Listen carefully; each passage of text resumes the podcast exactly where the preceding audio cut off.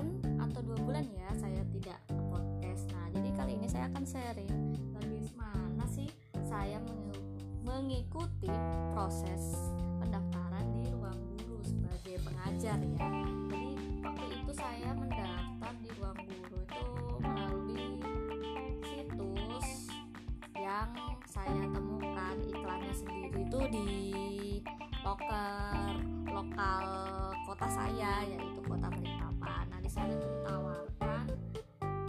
program Teacher Hearing Week kalau saya nggak salah baca dalam bahasa Inggrisnya ya saya itu juga mendaftar sebagai guru sosiologi dan bahasa Indonesia di Ruang Guru cabang Sungai Ampal Balikpapan. Jadi kala itu memang saya tuh memang posisinya saat itu memang baru saja sebagai wisudawan di kampus saya tercinta Win Raden Mas Said oke nah saat itu saya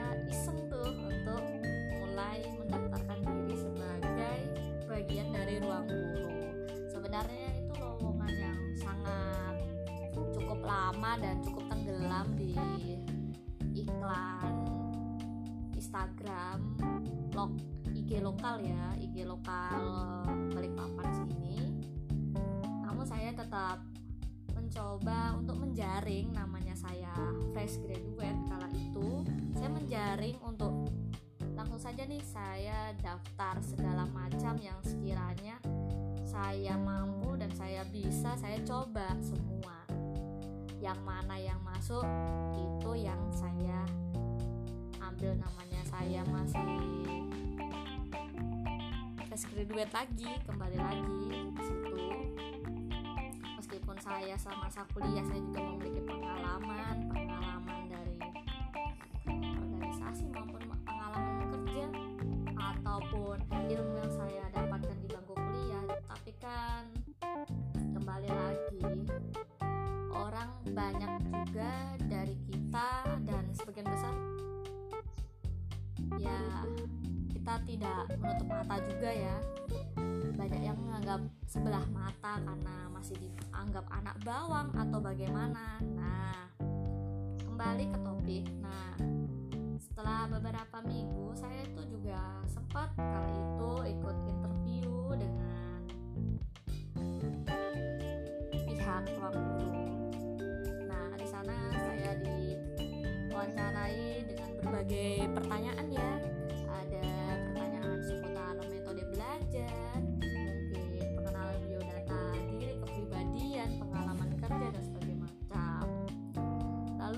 setelah berbulan-bulan saya menunggu tidak ada hasil yang saya dapatkan dan akhirnya saya pun sekarang saat ini telah diterima menjadi wali kelas di salah satu SD swasta dengan basic Islam di kota Balikpapan. Mungkin namanya tidak usah saya sebut karena itu sebuah privasi bagi saya dan tidak begitu penting untuk dibahas di sini. Dan saya juga tidak mengetahui dengan secara jelas kenapa saya sekian lama tidak dipanggil-panggil karena ya emang mungkin belum rezeki saya ya. Nah, awal tahun saya tiba-tiba mendapatkan hasil untuk kala itu ujian susulan oh iya mungkin sebelum saya lanjutkan ujian susulan sebenarnya setelah interview itu saya disuruh mengerjakan soal hanya saja. Emang kala itu itu nilai saya di bawah KKM jadi emang KKM di ruang guru itu sepaham saya emang tinggi sekali dan soalnya sangat rumit. Beda dibanding pas ujian susulan ya alhamdulillah setelah saya mengerjakan ujian susulan eh ternyata saya diterima tuh untuk melanjutkan offering dengan berbagai email yang masuk lalu di sana itu juga diberikan opsi untuk bisa memilih iya atau tidaknya menandatangani kontrak yang berlaku. Di sana juga tertera ada berapa fee yang didapatkan waktu mengajar fasilitas dan apa tupoksi kita saat mengajar itu dan hak kita sebagai pengajar apa lalu kewajiban apa. Lalu kenapa Sarah atau aku sendiri ini tidak mengambil tawaran sempat dihubungi dengan HR-nya sebanyak dua kali. Ya mungkin saja karena saya sendiri mungkin tinggalnya di kota Balikpapan yang pasti beda banget ya sama yang di Jawa. Karena mungkin sangat sulit sekali mencari guru sosiologi kala itu. Mungkin saya bisa diterima. Tapi kembali lagi saya juga tidak tahu saya apakah saya punya pengalaman juga saya tidak tahu. Ya intinya saya hanya menyalurkan CV yang biasa aja dan saya itu membuatnya dengan cara spontan ya. Langsung keseluruhan tidak saya generalkan. Eh saya mengeneralkan ya bukan saya tidak mengeneralkan. Jadi saya generalkan semua itu benar-benar CV untuk pekerjaan. Sebenarnya kan CV yang baik itu kan CV yang bisa melihat kinerja kita di mana. Misal kita mendaftar sebagai akuntan berarti kita harus memasukkan kiranya pengalaman apa dan soft skill apa yang kiranya relevan dengan pekerjaan kita. Begitupun dengan guru.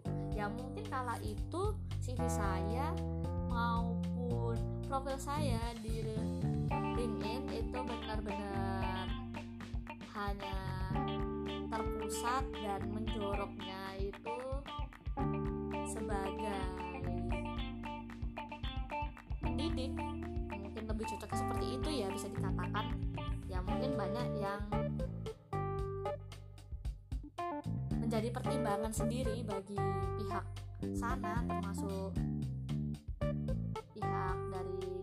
Jakarta maupun Balikpapan untuk menerima saya gitu. Pada dasarnya untuk tips sendiri saya juga tidak ada ya karena memang itu kembali lagi karena mungkin saja ya pengalaman kerja saya saat itu menjadi guru kursus maupun bimbel lalu mungkin bisa dari doa orang tua maupun masukan orang tua saya. Nah orang tua saya itu kala itu menyuruh saya untuk membuat konten-konten. Ini memang semasa kuliah ataupun semasa saya SMA pun saya emang suka menjadi konten kreator. Sampai detik ini mungkin saya juga masih suka. Buktinya saya hari ini membuat podcast dan menyebarkan informasi yang bermanfaat untuk kalian semua. Dengan setia Sarah seperti itu. Tapi pembuatan konten ini juga bukan tanpa alasan ya. Mungkin kala itu memang Sarah sangat stres dan gabut sekali ya karena posisinya mungkin anak rumahan yang pertama. Yang kedua saya itu juga posisinya saat itu mungkin sering terbuli. Mungkin itu ya alasan-alasan saat SMA ya.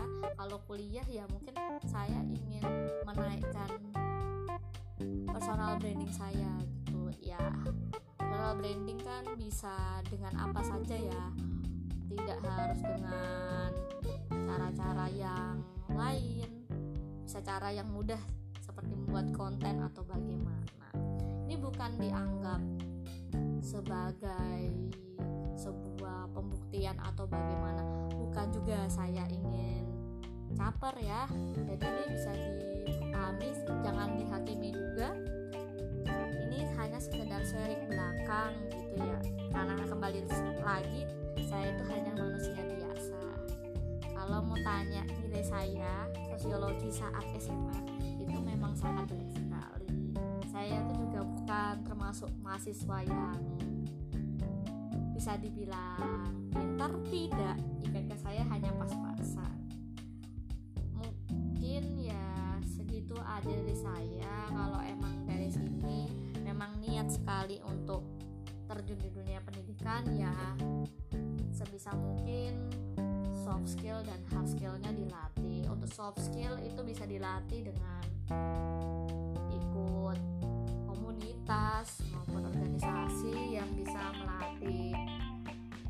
komunikasi, public speaking, lalu manajemen waktu dan sebagainya macam.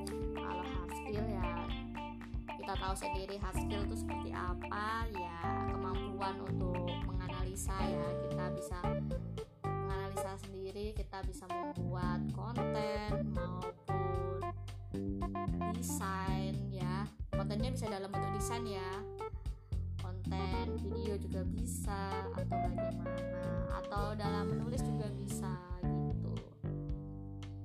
Jujur saja emang selama kuliah memang saya memusatkan saya harus ikut setidaknya organisasi yang berbau di bidang kepenulisan maupun kependidikan. Karena memang sebenarnya dulu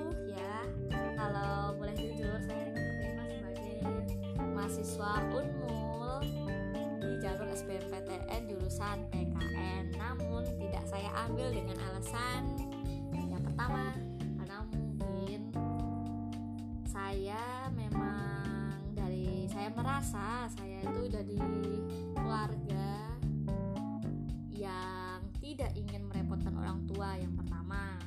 Kami juga dari keluarga tidak yang mampu tidak yang mampu ya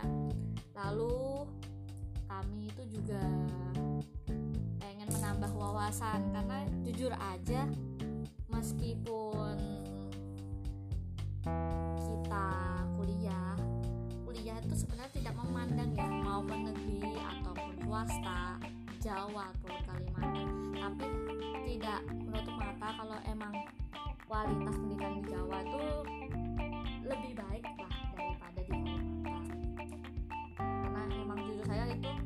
dapat meningkatkan prestasi saya di bidang akademik. Saya itu juga bukan termasuk orang yang pintar. IPK saya awal masuk itu IPK-nya sekitar 3,28 kan sedikit banget ya. Saya juga pas SD juga bukan termasuk orang yang pintar. Bukan berarti saya nakal tidak. Saya tidak nakal sedikit terlambat untuk menangkap ilmu yang didapat makanya jalan satu-satunya ya emang orang tua saya beranggapan saya menjadi kalau kata orang tua bisa dibuang. Biar apa? Biar mandiri biar berpengetahuan luas. Dengan apa caranya? Ya dengan mengikuti berbagai seminar ya ikut diskusi juga lalu rajin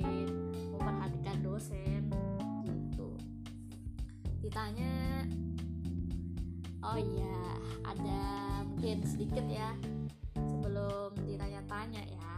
Saya itu BDW dari jurusan hukum ekonomi syariah. Jadi saya memang nggak ada basic dari pendidikan ya karena saya sarjana hukum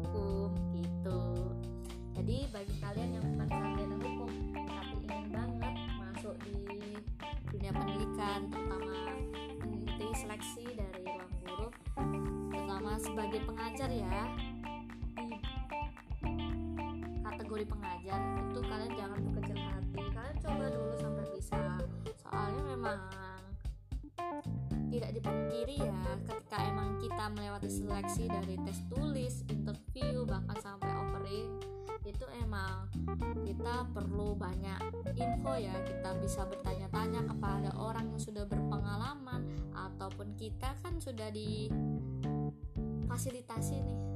Zaman sudah makin canggih kita bisa browsing gimana sih tips-tipsnya gitu. Kalau dari saya gitu dulu saya tuh rajin tanya browsing cari tahu sampai saya dapat. Emang prosesnya itu kalau emang tidak diterima pada saat itu kalian jangan berkecil hati karena memang saya pernah baca itu kalau di ruang guru itu harus mengantri terlebih dahulu ya. Jadi harus antri antri sampai nunggu, nunggu giliran. Seperti itu. Apakah saya menyesal? Mening, tidak mengambil tawaran di ruang guru. Jujur sampai detik ini saya bicara dengan HR saya kemarin saya menyesal sekali. Karena ya emang itu cita-cita saya sejak saya SMA bahkan ya. Karena emang saya bercita-cita untuk terjadi startup bukan di instansi yang lembaganya itu terikat gitu. Dan apakah pekerjaan saya yang sekarang kalau ditanya sampai sekarang bukan tidak tapi belum. Karena apa?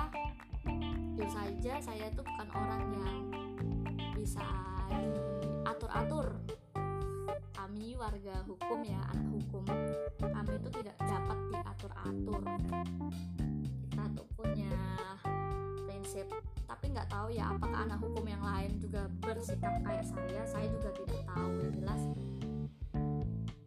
saya apalagi bisa dibilang saya juga aktivis ya di kampus. Kami itu teguh banget dengan prinsip. Jadi sekiranya emang kalau di instansi itu berlainan dengan ideologi pemikiran kita kita nggak bisa itu namanya harus ngikutin apa sih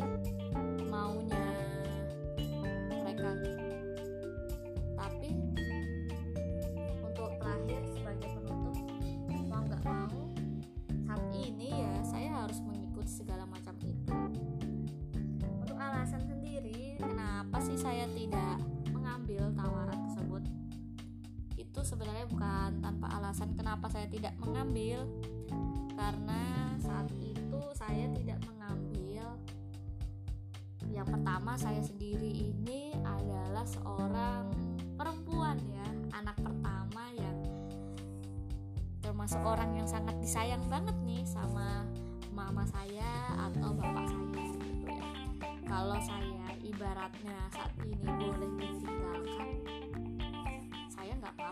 tidak boleh ditinggalkan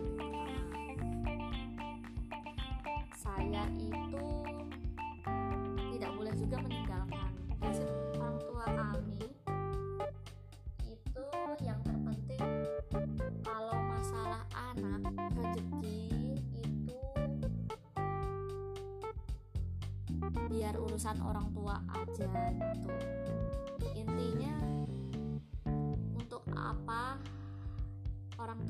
bekerja kalau bukan untuk anak seperti itu. Intinya pada saya orang tua saya itu tidak ingin membebani saya dan saya tidak boleh dibebani gitu. Toh gajinya tidak seberapa ya. Kalau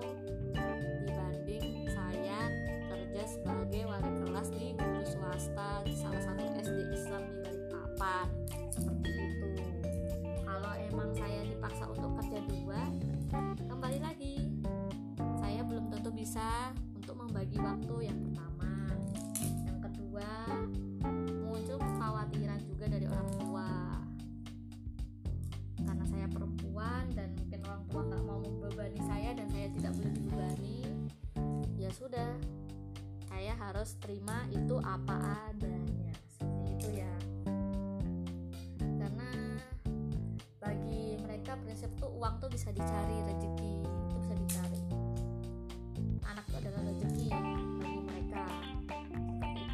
uang mereka habis menggunakan saya sampai tidak balik modal itu nggak apa-apa. Sekian dari saya terima kasih